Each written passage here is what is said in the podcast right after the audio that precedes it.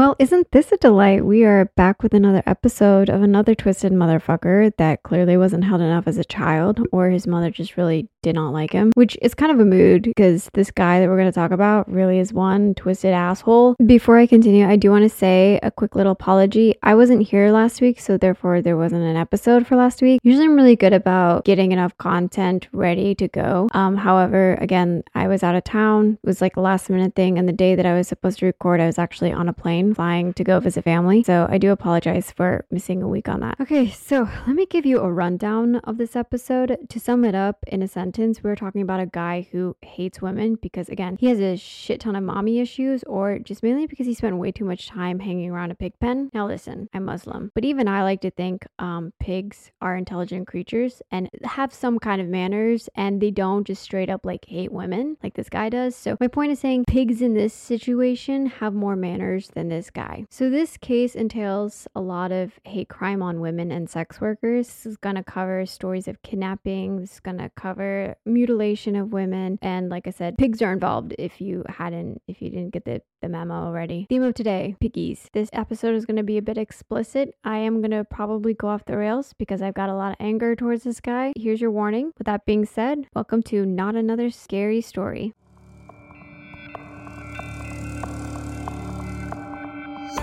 Not another scary story.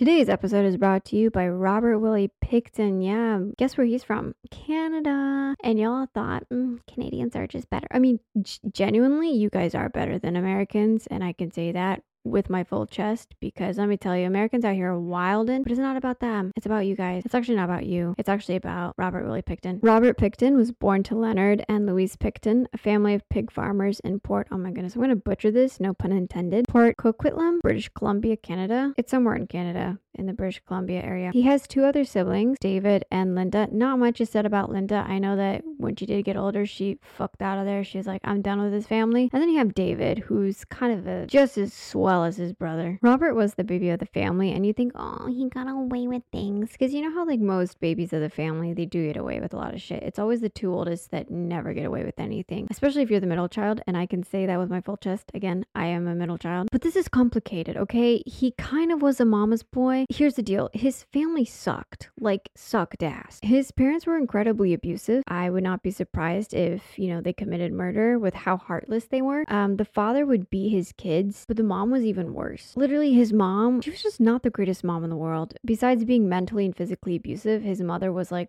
very neglectful. She would only let her kid, like her kids, bathe once a week. Listen, I know you and I, like as children, we hated taking baths, or maybe I should just speak for myself here, but I hated taking baths because listen, I was lazy, okay? I didn't want to take a bath, but this mother was like, no, don't waste water. You're going to take a bath once a week. If that, honestly, if that. Now, if you couldn't afford water or electricity, I get it. And if you found ways to get around with not bathing all the time, I get that too, again. But here's the thing this family had the means to have a bath, they could afford having water. They also lived on a farm where there was running water. It's just the mom just didn't want to bathe her children. I know this isn't a word, but according to the dictionary of Sophia, the mother was hygienically abusive. Now, the Picktons lived on a farm. So, like, that was the worst part of it about like the not bathing part. They lived on a farm and they lived on a pig farm. Now, I used to live on a homestead, and a homestead is like a smaller farm where it's got like a couple cows or a couple sheep, maybe some chickens. It's not as big as like an industrial farm. But there was one thing that we all had in common besides, you know, raising animals it was the smell. Farms freaking smell, dude. And it's not like a smell that like goes away with time time like, oh, you just wash your hands and it's gone. I mean, like, if it gets on you, it gets on you, and there's no way that it's gonna come out. And farms are messy, okay? There is shit everywhere, and it's not like it's the good kind of shit either. And like, a good shit is like a sheep's or goat's shit where it just like comes out in pebbles or like little hard round stones of poop. Nah, I'm talking about this is bad shit. It's like watery, and cows really love to have this kind of poop, okay?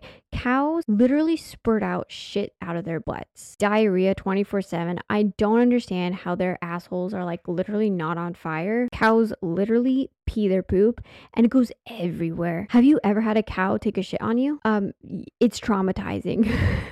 it's harder than my dad's belt. I'm telling you, that shit's nasty. My point is, cows poop a lot and their poop stink. But guess which animal has smellier shit and makes a bigger mess? Mm-hmm.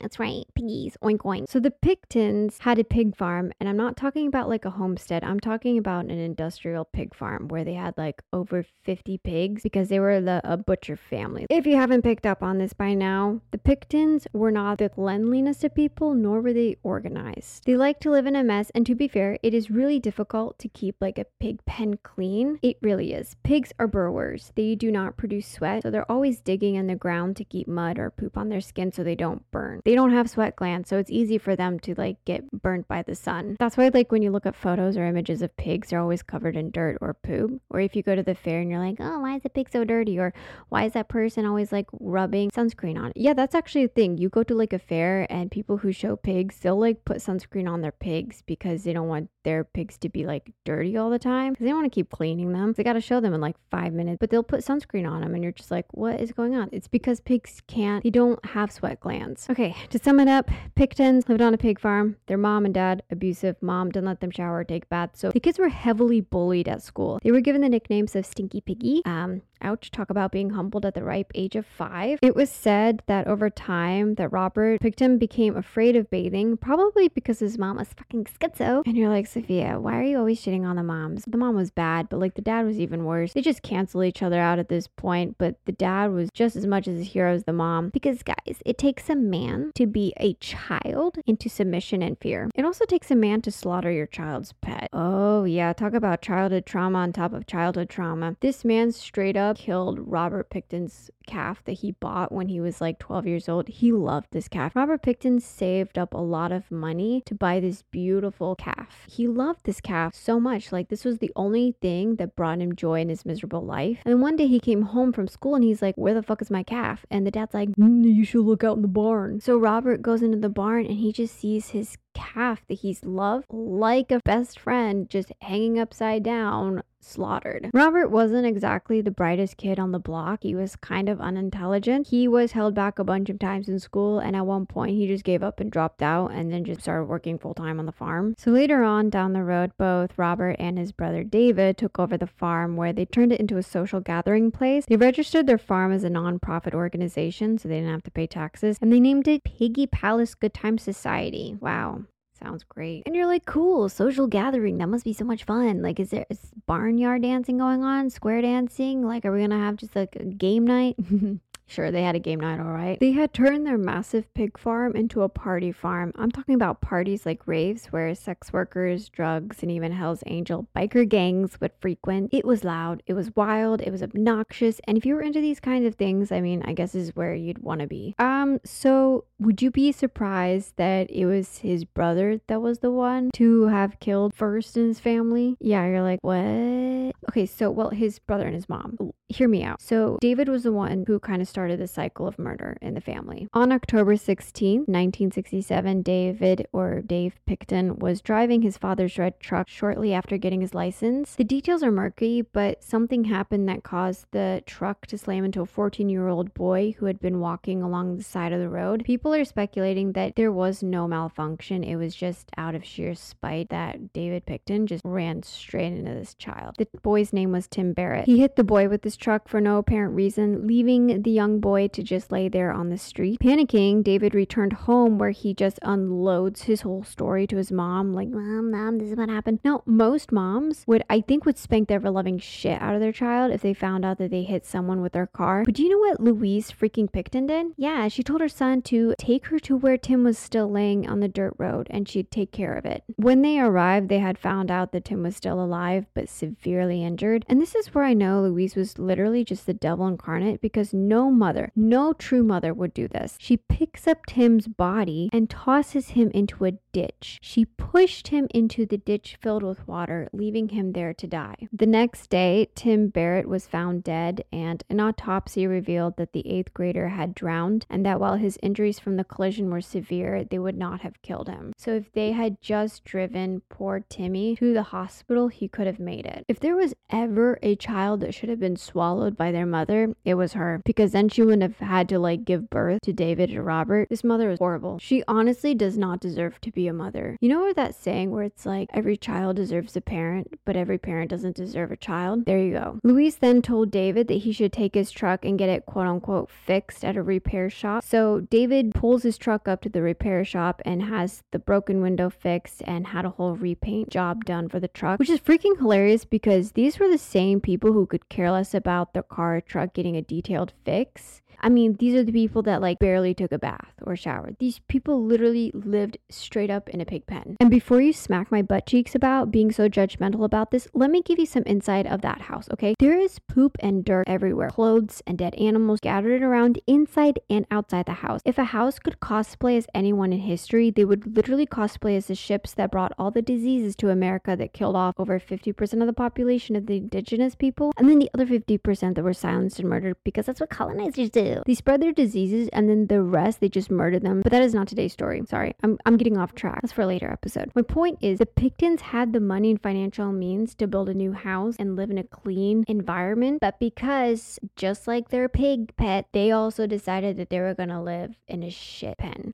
Anyways, back to my point. Wow, way to go, ADHD. David is getting his car fixed. So the guy fixing it is just like, this is really sus because I see the Picktons all the time and they're freaking dirty, man man. David ends up returning home and they go about their day as if nothing had happened, which I don't know how anyone could do that. A couple days later, after Tim's body was found, the police show up at the Pickton's door with a warrant and arrest for David. But because David was a minor, he was only sentenced for a couple of years. Wow, way to be, Canada law. So already at a very young age, Robert is seeing how he could potentially get away with murder. He had a mom who could clean up his mess and the law who really didn't give a shit. And now you're like, okay, what about Robert and his killing spree? So, Robert Pickton's murderous streak began in the early 1990s while he was working on a farm outside of Vancouver, British Columbia. Bill Hiscox was a worker on the farm, and he would later say that the property was just quote unquote creepy. For one thing, rather than like a guard dog, he'd just have like a large boar patrolled like the farm and would just often bite and chase trespassers. And for those who don't know, boars are male pigs that haven't been castrated and they are terrifying. And he ended up living in like a remote remote area, so not a lot of people around. And if you got in the way of this boar, you're fucked. Robert Pickton owned and operated the farm with his brother David, though they eventually began to forego farming to sell some of their property. And they would sell a bit of their property like bit by bit, and that ended up making them millionaires, but it would also allow them to enter a far different in- industry. During this time, they started again their non-profit organization, the Piggy Palace Thingamajig. During this time, Pickton was often seen in downtown Vancouver picking up sex workers and taking them back to his place. Now, it was said that the sex workers hated going out with Robert because one, he was violent, two, he was smelly, and just straight up like freaking creepy. But they would go because he would pay them well. Side note, before I continue, I don't want any one of you guys to come on here and judge any of the sex workers. I've heard a lot of true crime episodes where some of the people that host the show or people that comment on the show, they have a lot of like really terrible things that they say about sex workers and be like just a lot of victim blaming we're not going to do this on here. Don't victim blame. Don't shame people for the things that they do and the jobs that they have. Um, you don't know their lives, and I don't know these poor victims' lives. And yeah, so I'm just making that disclaimer here now. And if any of you guys do have anything negative to say, you can get off my podcast. Thank you. Now, one of the women that he picked up was a woman by the name of Wendy Lynn Eistetter. Wendy was taken to Robert's home where he had allegedly placed a plastic tarp down on the bed. She was already weirded out by this guy because, again, he smelled. Two, he looked like an actual naked mole rat that wasn't circumcised. All right, just let me bully this asshole, okay? On this platform, we bully the ones that are literally God's mistakes. So, anyways, she's already not feeling the vibe, but she goes through with it. As they're getting ready to do the tango, he's like, I want to show you a magic trick. Ladies, when a man says he wants to show you a magic trick, run. Because he's either going to steal from you, kill you, or just really disappoint you. So just run. So he pulls out the cuffs and was like, Ever heard of Ed Kemper? And she's like, Who? Sidetrack because I have ADHD and can't ever stay on topic. But Ed Kemper was a prolific serial killer who used the handcuff trick to get his victims in a vulnerable position where he could rape and kill them. Um, John Wayne Gacy did this a lot. There are a lot of serial killers that pulled out the let me show you a handcuff trick. Honestly, if anyone ever tries to do that and this isn't in a consensual space, frickin' run, stab them,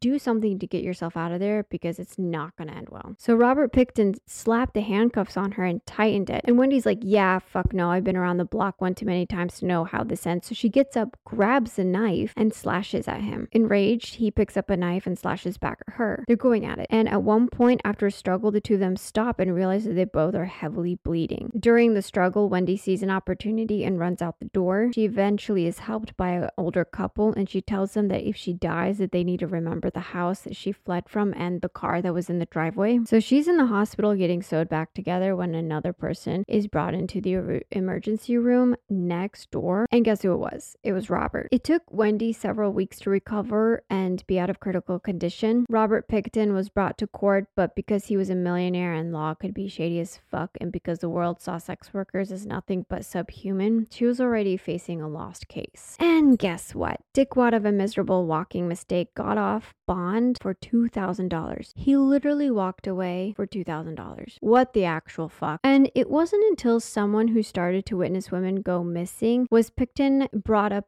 on the police's radar again. Of February 2002, Canadian police raided Robert Pickton's property on warrant. At the time, they were looking for illegal firearms. Instead, they found items belonging to multiple missing women. Talk about plot twist. I'm about to read off a whole lot of information in the next couple of minutes, so hold on to your socks because this ride is going to get a little bumpy and a tad bit confusing. On February 22nd, 2002, Robert Pickton was arrested and charged with two counts of first degree murder in the deaths of Serena Abotsway and Mona Wilson. On April 2nd, three more charges were added for the murders of Jacqueline McDonald, Diane Rock, and Heather Bottomley. A sixth charge for the murder of Andrea Joesbury was laid on April 9th, followed shortly by a seventh for Brenda Wolfe. On September 20th, four more charges were added for slayings of Georgina Papin, Patricia Johnson, Helen Hallmark, and Jennifer Furminger. Four more charges for the murders of Heather Chinnock, Tanya Holyk, Sherry Irving, and Inga Hall were laid on October 3rd, bringing the total to 15. This was the largest investigation of any serial killer in Canadian history. On May 26, 2005, 12 more charges were laid against Pickton for the killings of Cara Ellis, Andrea Borhaven, Deborah Lynn Jones, Marnie Frey, Tiffany Drew, Kerry Koski, Sarah DeVries, Cynthia Feliks, Angela Jardine, Wendy Crawford, Diane Melnick, and Jane Doe, bringing the total number of first degree murder charges to 20 fucking 7. Excavations continued at the farm through November 2003. The cost of the investigation is estimated to have been around $70 million. And by the end of 2003, according to provincial government, as of 2015, the property is fenced off under lien by the Crown and Right of British Columbia. In the meantime, all the buildings on the property except a small barn had been demolished. Now, the investigators struggled their forensic analysis because it proved to be incredibly difficult because the bodies may have been left to decompose for too long or they were eaten by insects and pigs on the farm. During the early days of excavation, forensic anthropologists brought in heavy equipment, including two 50 foot flat conveyor belts and soil sifters to find traces of human remains. On March 10, 2004, the government revealed that Pickton may have ground up human flesh and mixed it in with pork that he sold to the public. The province's health authority later issued a warning. Another claim was made that he fed the bodies directly to his pigs. Holy fucking shit, I hate men.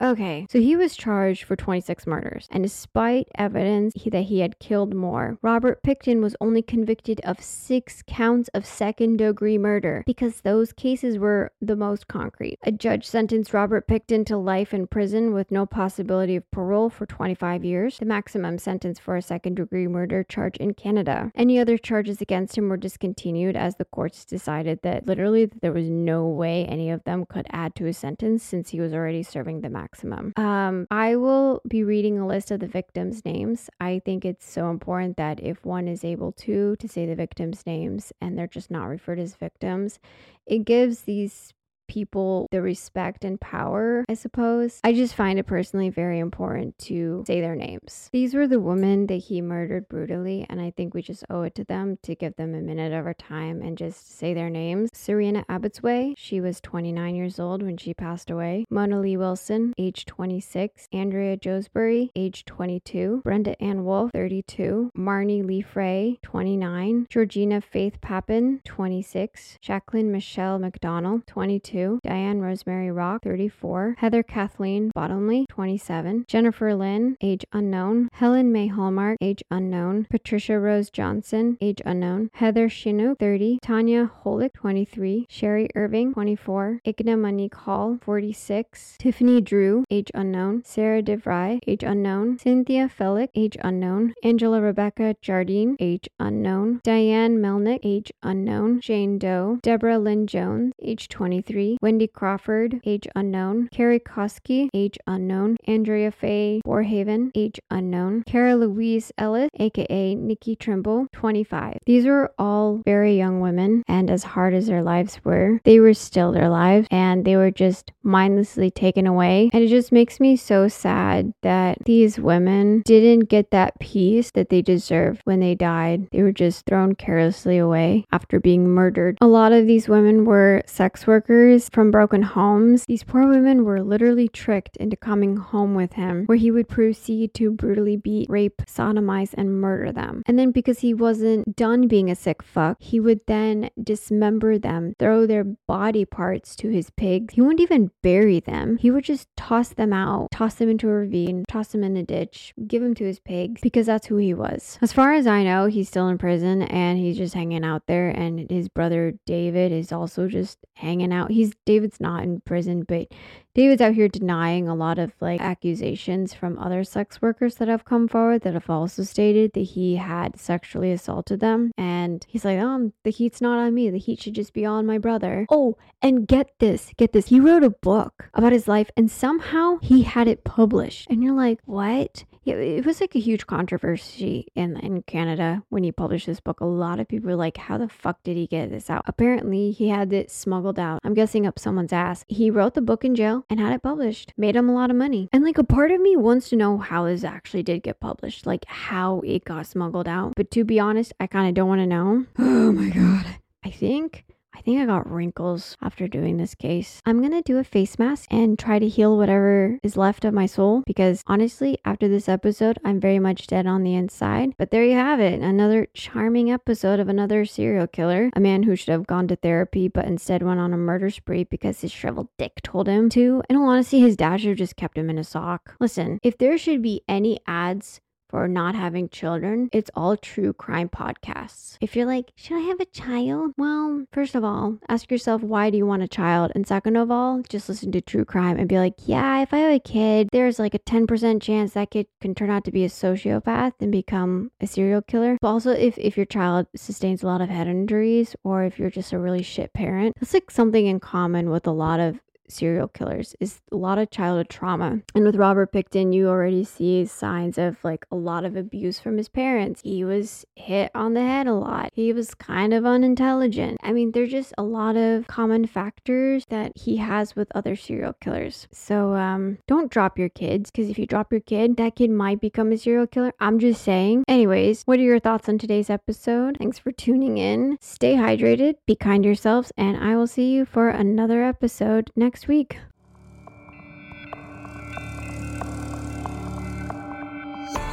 Not another scary story.